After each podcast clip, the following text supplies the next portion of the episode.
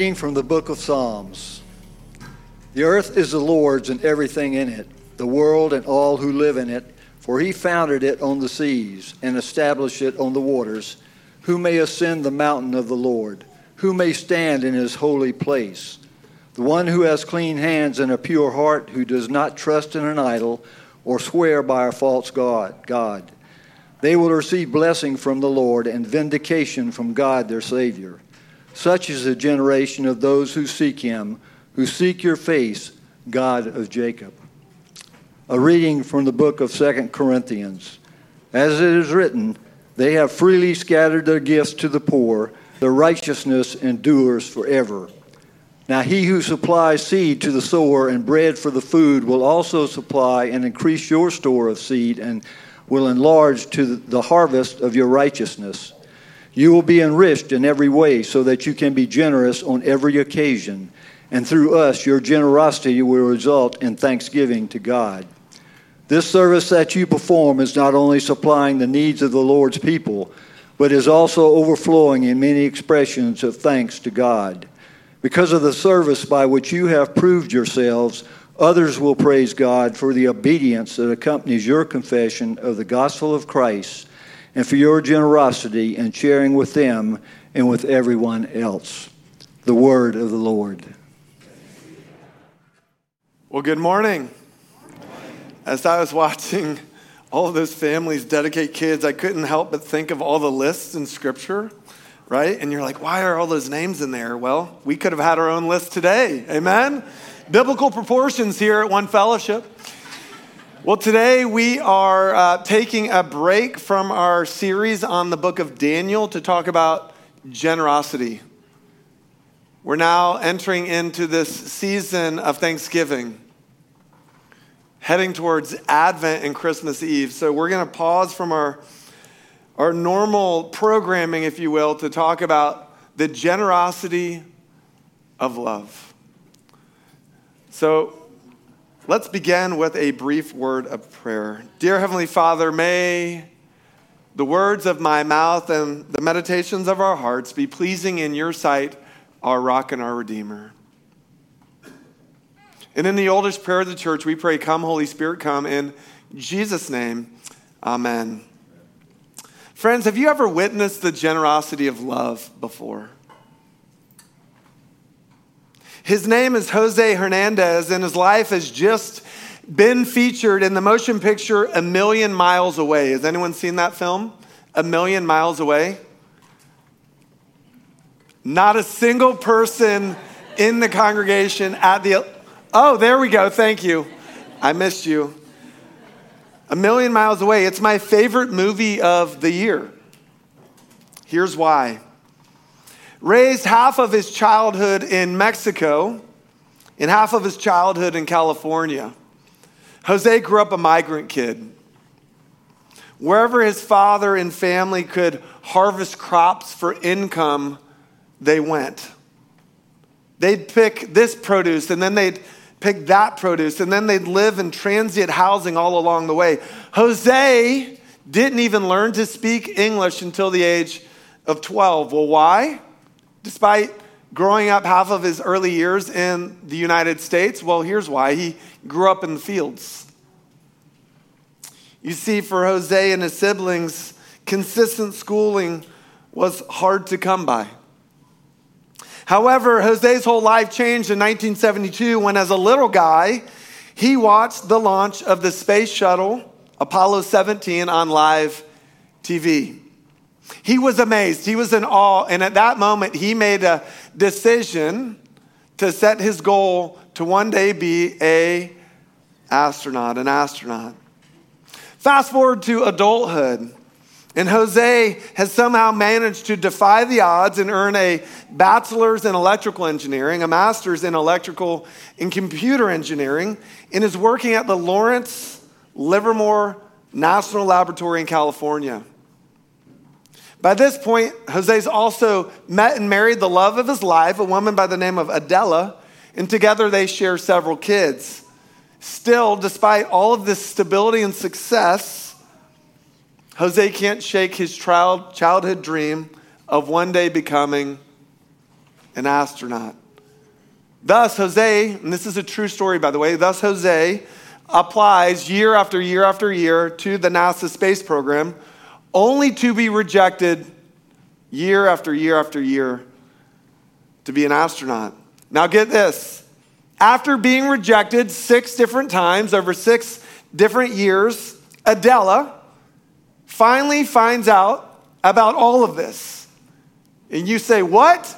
She finally finds out, yeah, believe it or not, Jose kept all of the applications to be an astronaut a secret from his wife and family. So, why would he do such a thing? Well, he carried, uh, still in his adulthood, he carried a lot of shame and insecurity, having grown up a migrant kid. Nonetheless, as we like to say, uh, this did not bless uh, Adela, this secrecy. Jose, why would you keep this from me? She asked. And then they had this fight, this big fight. However, shortly after the fight, and after Jose goes and runs an errand uh, in a scene that's so beautifully um, directed in the movie, he comes home and he's covered in shame, insecurity, and rejection. And his wife takes him, makes him sit on a couch, looks him in the eye, and she asks, How serious is, is this space thing? And he tries to dismiss it. It's silly. No, how serious is this space thing, Jose? To which he replies, It's serious. And then she looks him in the eye, her eyes, and shares these words Jose, I take you seriously. Jose, I take you seriously in this affection and support by Adela, it got me, guys. My, my, and it got Carly. Our lips are quivering, we're crying. From there, Adela tells Jose, Jose that she wants them to do whatever it takes for him to pursue his dream of becoming an astronaut. This includes, according to his wife, emptying all of their savings, going all in, thereby relinquishing her own dreams of one day opening her own restaurant. Jose, I take you seriously. So, how does the movie end? Well, I'm not going to spoil it for you. Go watch the movie, A Million Miles Away. But in that scene and in this movie, we see a, a powerful declaration of love followed by powerful action. You see, friends, when we love someone, truly love them, we're willing to do whatever it takes to honor, bless, and even sacrifice for their well being. That's true love, one fellowship. Again, let me ask have you ever witnessed that kind of love before in your life? Or have you ever been the recipient of the generosity of love before? Turning our attention to today's message this morning, we're going to do a flyover on the generosity of love, and it's all going to begin with the generosity of God's heart towards us, and then our call to be generous with others.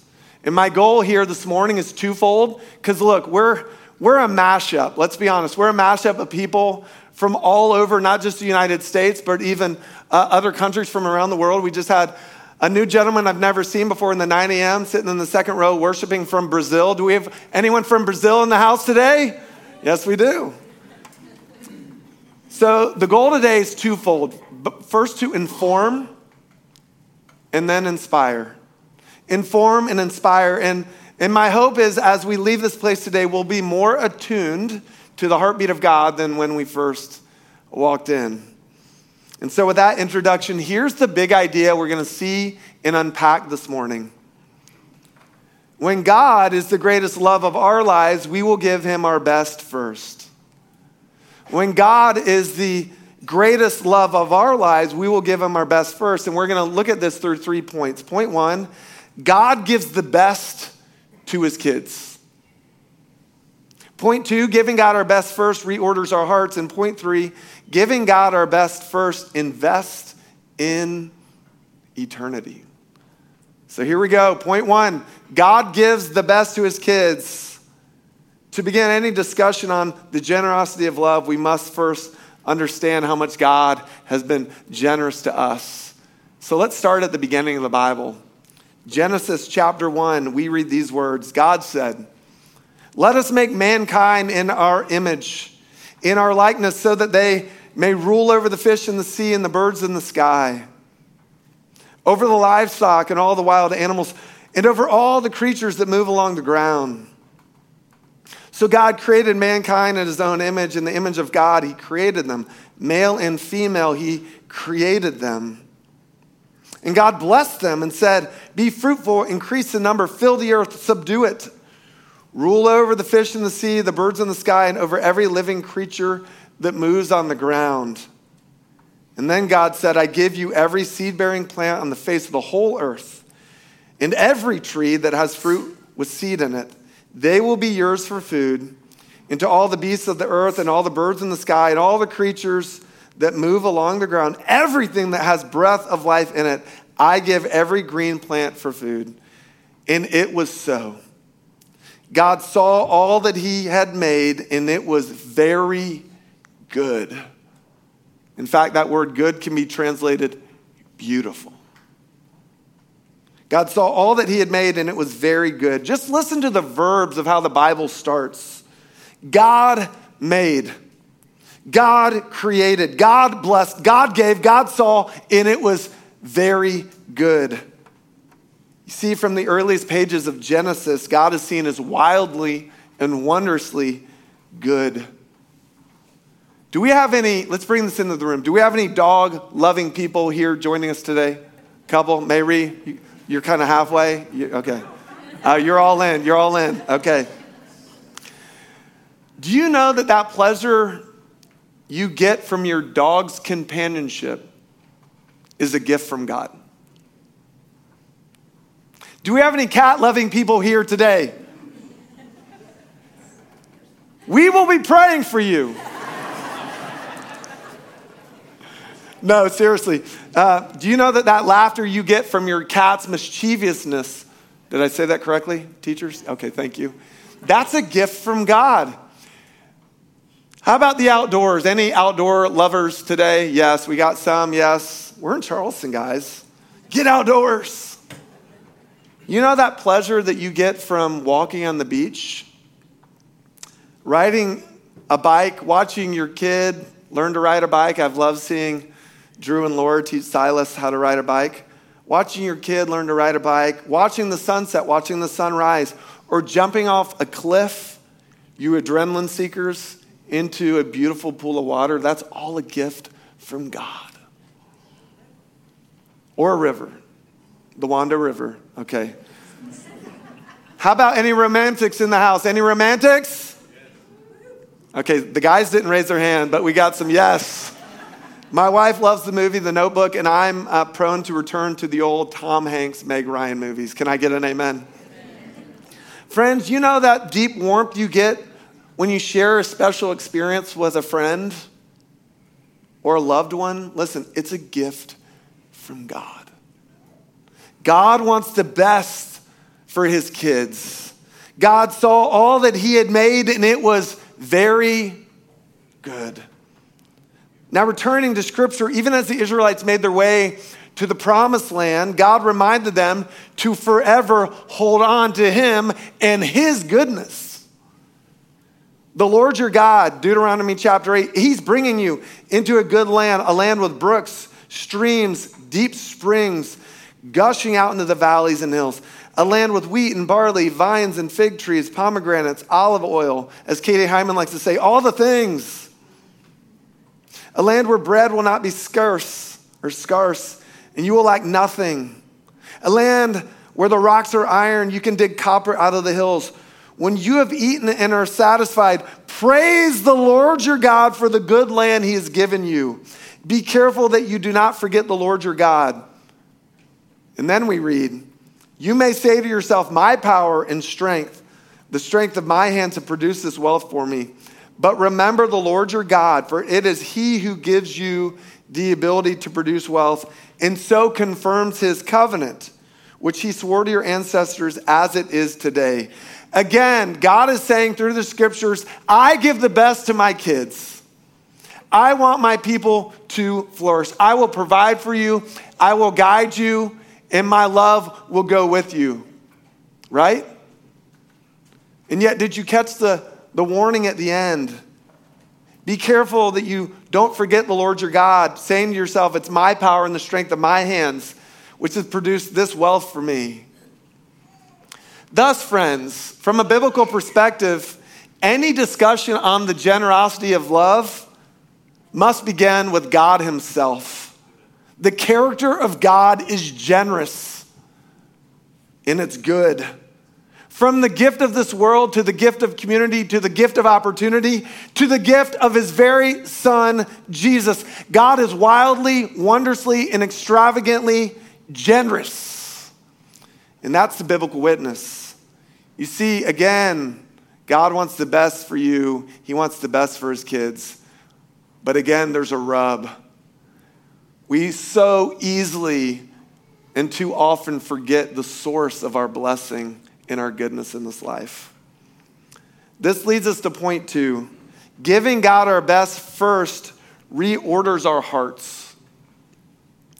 As I shared uh, in our intro, we've been making our way through the book of Daniel.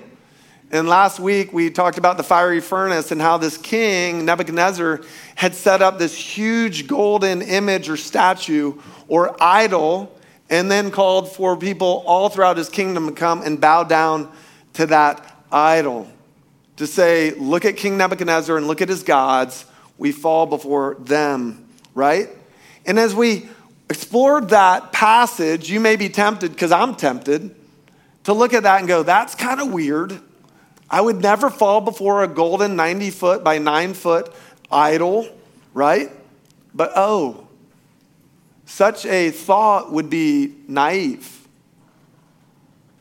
Naive because in the Bible, we read that we're all prone to wander and give our hearts away to certain things and people. And so, uh, as we, let me catch myself here. As we look at Scripture, I think it's important for us to understand this word idol and the definition around an idol. So, in Scripture, we read this word idol again and again and again. According to John Piper, it is the thing. The idol or an idol is the thing. It's the thing loved or the person loved more than God, wanted more than God, desired more than God, treasured more than God, enjoyed more than God. Fair enough. Expanding this notion, this means an idol can be anything and anyone. It can be, listen, kids, students, it can be a sport. Growing up, tennis was an idol to me. My whole well being hinged on my performance. It can be a job, it can be a position, it can even be an aspiration. It can be a relationship, or it can be the, the thirst for a relationship. It can also be a material possession. Quote, an idol is anything more fundamental than God to your happiness, meaning in life, or identity, writes Tim Keller. So idols are not bad things, they're really good things turned into ultimate things. Let me repeat that. Idols are not bad things, they're really good things turned into ultimate things. When you hear that, does anything come to mind for you? So, again, why are we focusing on idols? Well, as Butch read, let's read Psalm 24 again. The earth is the Lord's, okay, and everything in it. The world, all who live in it. He founded it on the seas, established it on the waters. Who may ascend the mountain of the Lord? Who may stand in his holy place? The one who has clean hands and a pure heart, who does not trust in an idol or swear by a false God. Okay, I get it, Pastor, but what's the problem? Well, here's the problem none of us have clean hands or a pure heart. You see the problem? You see the rub? In fact, in one of those, sometimes I wake up in the morning and I go in my bathroom, I look in the mirror, and I'm like, oh my goodness, what is, what's happened, right? In one of those passages where you're reading the Bible, you're reading the Bible and you're like, me? Yes, me. We read in Jeremiah 17, the heart, it's deceitful above all things and beyond all cure. Who can understand it? Similarly, in Romans chapter 1, the Apostle Paul writes that outside of the intervention or rescue of God, all humans have exchanged the truth about God for a lie and worshiped and served created things rather than the Creator. You see, friends, this is what we're saying. We all struggle. We all struggle with idols. I do. You do. And Kathy Amendolia does. and here's the deal. To this end, based on the sheer volume of verses on this topic, Scripture tells us there's one particular idol that seems to threaten every person more than any other idol. And what would that idol be? It's the love of and preoccupation with money.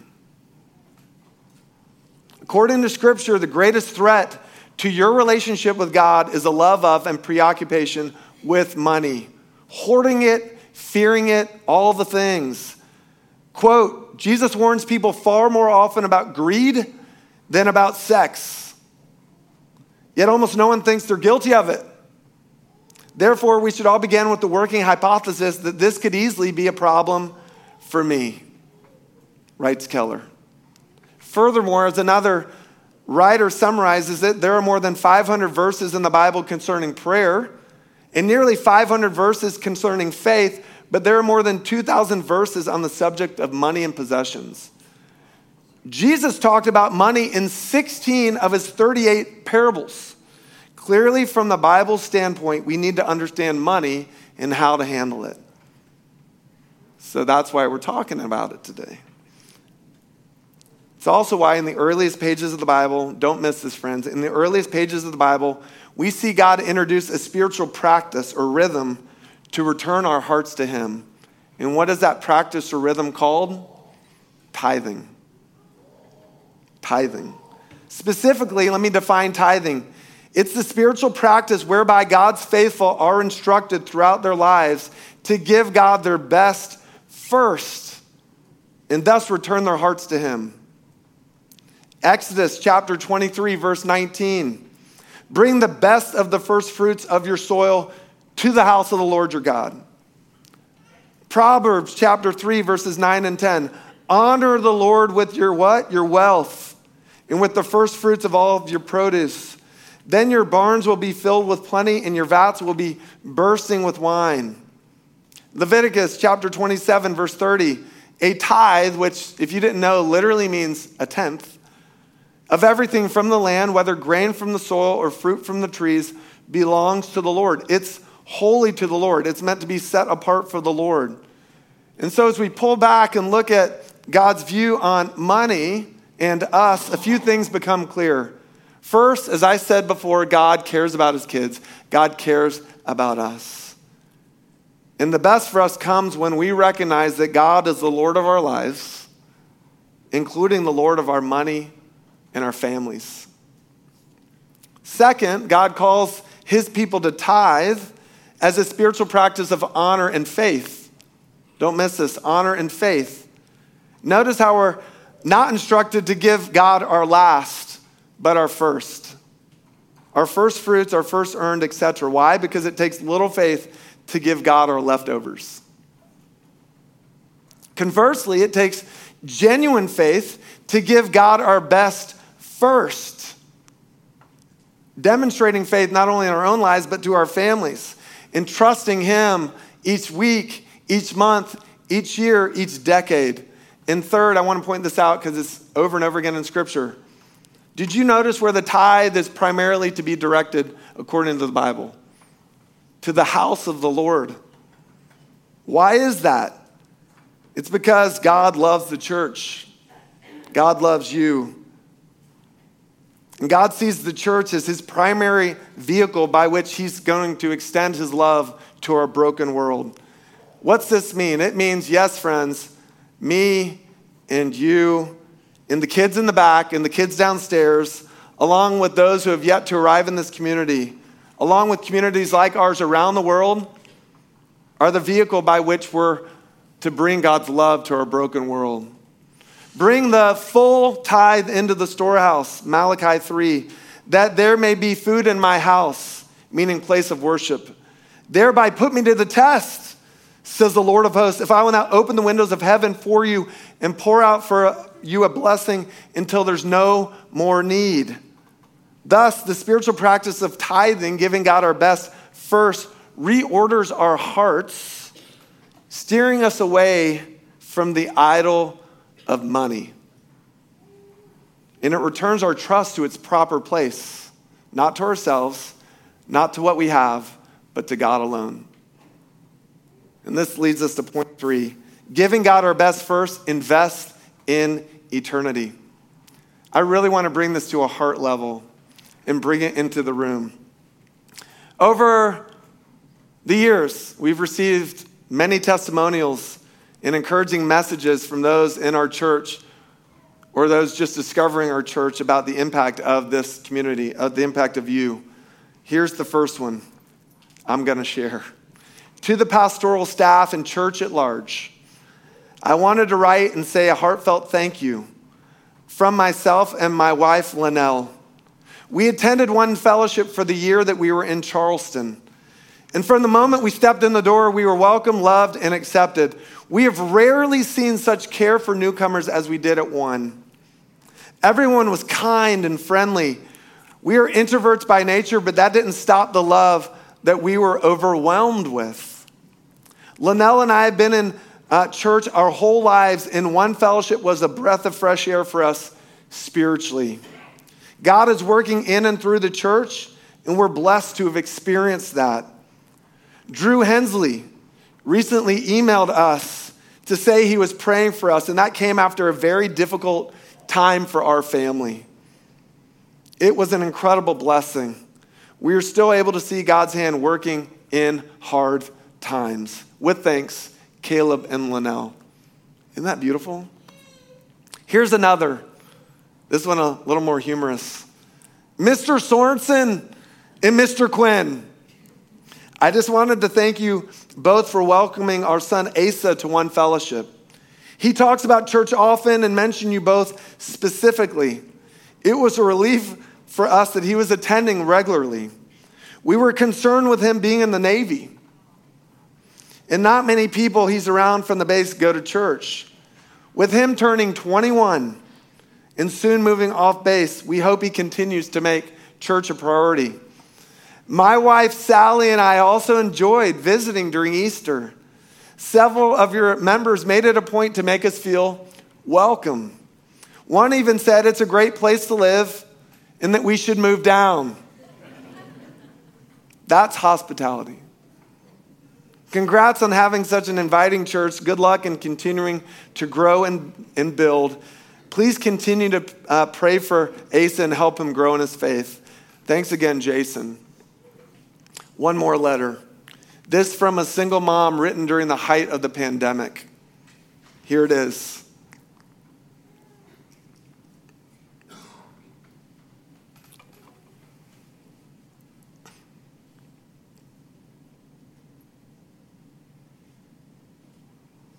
This one's getting me for a number of reasons.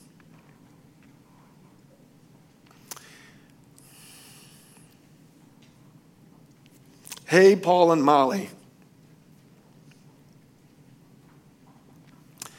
I wanted to express our deep thankfulness and appreciation for notes that Liam has been receiving from Logan with One Kids and for the treat that showed up on our doorstep from One Kids ambassadors, Heather and Meg. I love our church so much and wanted you both to be encouraged by the genuine love and support that we have felt, and I'm sure many others in the church have felt, with these tokens of love. I appreciate both of you and all that you do to love and support our kids, our congregation, and our city at large. I have been a part of several churches over my 21 years here in Charleston.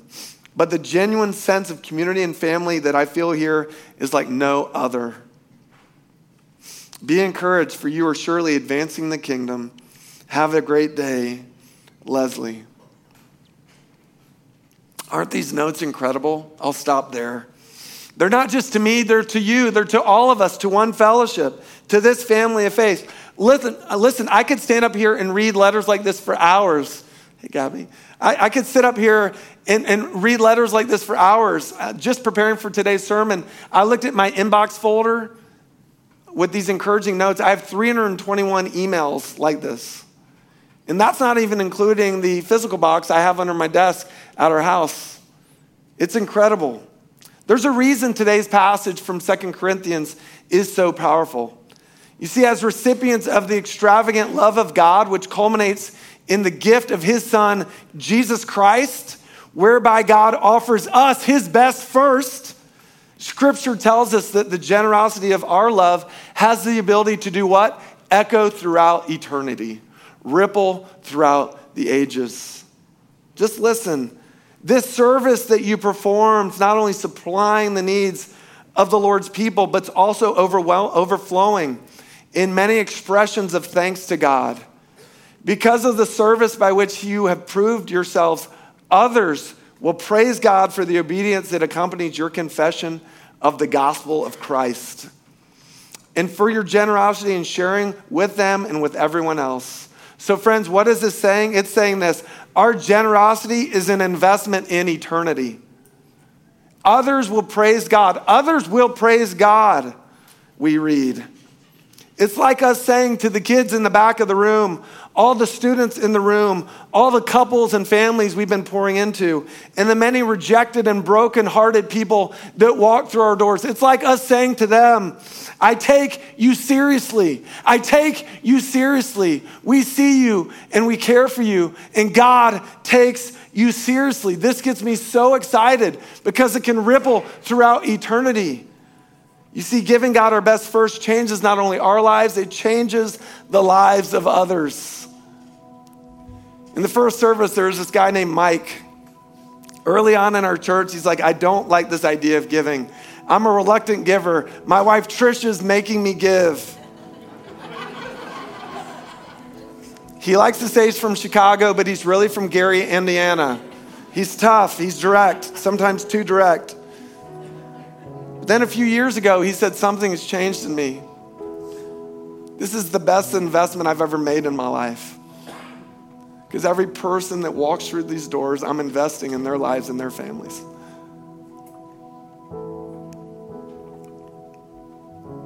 One fellowship, what if instead of receiving 321 testimonials, what if we imagined and prayed for a hundred times that number? Or a thousand times that number, all changed lives because of the gospel of Jesus. Church, I believe that's our calling, and I really do believe that's our trajectory. Moms, dads, grandmas, and grandparents, little kids and big kids, all writing, Thank you. Thank you for seeing me and caring about me. Thanks for taking me seriously, Trey. Thanks for taking me seriously, Jim. Thanks for taking me seriously, Jack. Oh, the generosity of love. You see, Giving God our best first invests in eternity. So, as we close, hopefully you feel both informed and inspired about God's heart for the generosity of love. May I suggest two calls of action? First is this just pray. Pray that you would be filled with a heart full of gratitude for all God has done for you understanding that God wants the best for you. If you question that, look to Jesus. Look to Jesus. And pray about how God would move in you to move in the generations to come. And second, here's the invitation take the next step.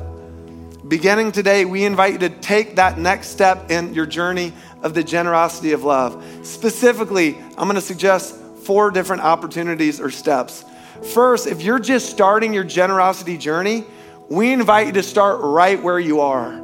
I think it's so cool that in the Gospels, the example of a generous heart is a widow with two widow's mites. It's not about what you don't have, it's about what you do have and what God can do through your generosity. Everyone starts somewhere. Or if you're someone who's uh, given but not consistently given, we invite you to consider a consistency in your generous, um, I, I really act of worship.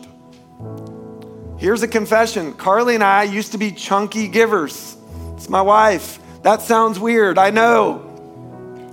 But random times through the year, we'd throw money here or there. That's not the biblical way of generosity. Predictability leads to sustainability, both in one's own faith walk and in an organization's uh, uh, life. So pray, God, would you have me more consistent and faithful in my generosity?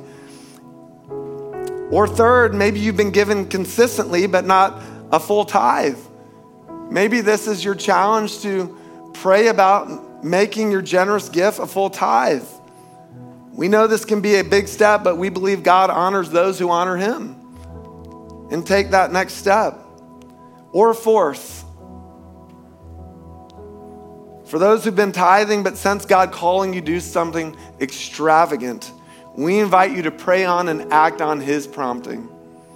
Pray on and act on God's prompting. Here at One Fellowship, here's, here's the opportunity. We have plenty of capital needs right in front of us. And I love what uh, Pastor Jim and Kathy said during the One campaign about a year ago when they were talking about their own heartbeat for the campaign in the future of our church. They, they said, We're not even going to be here to see it come to fruition, but that's why we're so excited. And that's the truth. What we do today will echo throughout eternity and in the coming days. Let me close by sharing this quote We make a living by what we get, but we make a life by what we give. And this goes far beyond resource or money. We make a living by what we get, but we make a life by what we give. One fellowship, hear this today. You are loved in Jesus Christ. And we are so excited to both receive that love and give it away with you in the coming days. When God is the greatest love of our lives, we will give him our best first. Let us pray. Dear Heavenly Father, thank you for this reminder of your generous heart.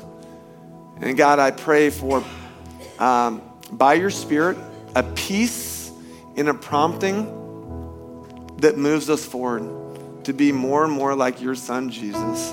For it's in His name we pray. Amen.